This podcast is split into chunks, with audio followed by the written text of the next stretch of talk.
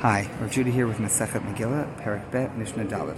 Hakok Sher Likrodin Megillah Chutz Mechereshut Bekatan, Rabbi Yehuda Maksher Bekatan. That people can read, be the reader of the Megillah, but that excludes a Cheresh. A Cheresh is a deaf mute. A deaf mute was assumed to be a person who did not have the mental standing and capacity and competence to really understand what they're doing. Um, very interesting that in the 19th century, the Ktav Sofer went and visited a home for the deaf in Vienna and saw the new techniques that were being used used to teach sign language and other ways of communication and said, wow, we don't really have Cheresh anymore. For all of history, this has been a category of people who were not mentally competent. Uh, they couldn't learn to communicate. They didn't really understand the world.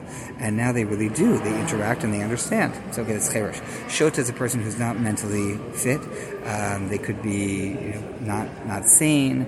They could have uh, significant dementia, whatever it is that leaves them not mentally competent. And a katan, a child. Rabbi Huda says that the child can, in fact, read. We don't hold like Rabbi Yehuda, but that is his position.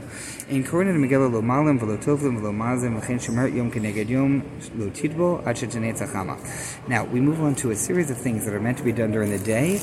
They are supposed to be done ad. They're supposed to be done after sunrise. What is that? First of all, the daytime reading of Megillah you know, one has to read it at night, but also in the day. It should be done after sunrise. Lo malin, when we circumcise a child, usually meant to be on the eighth day, it's on the eighth day after sunrise. Lo tovlin, people who are going to mikvah. We are quite, we're more familiar with women going to mikvah at night, but people are going to mikvah for reasons of uh, tumat met, for purity, for Beit HaMikdash purposes, and for um, impurity that came from contact with a dead body. Those tevilot are meant to be in the day, so daytime tevilot are only after sunrise lo maza, the sprinkling of the ashes and water from the red heifer to help a person get over their tumat met, their contact with the dead in temple times, also only done during the day after sunrise.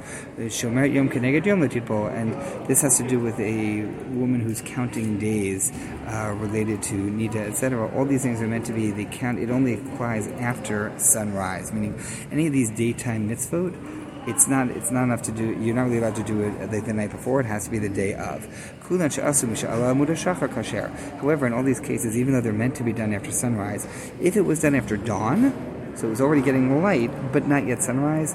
That is b'diavad good enough. It's not it's not ideal, but it's it's good enough to cover and doesn't have to be redone.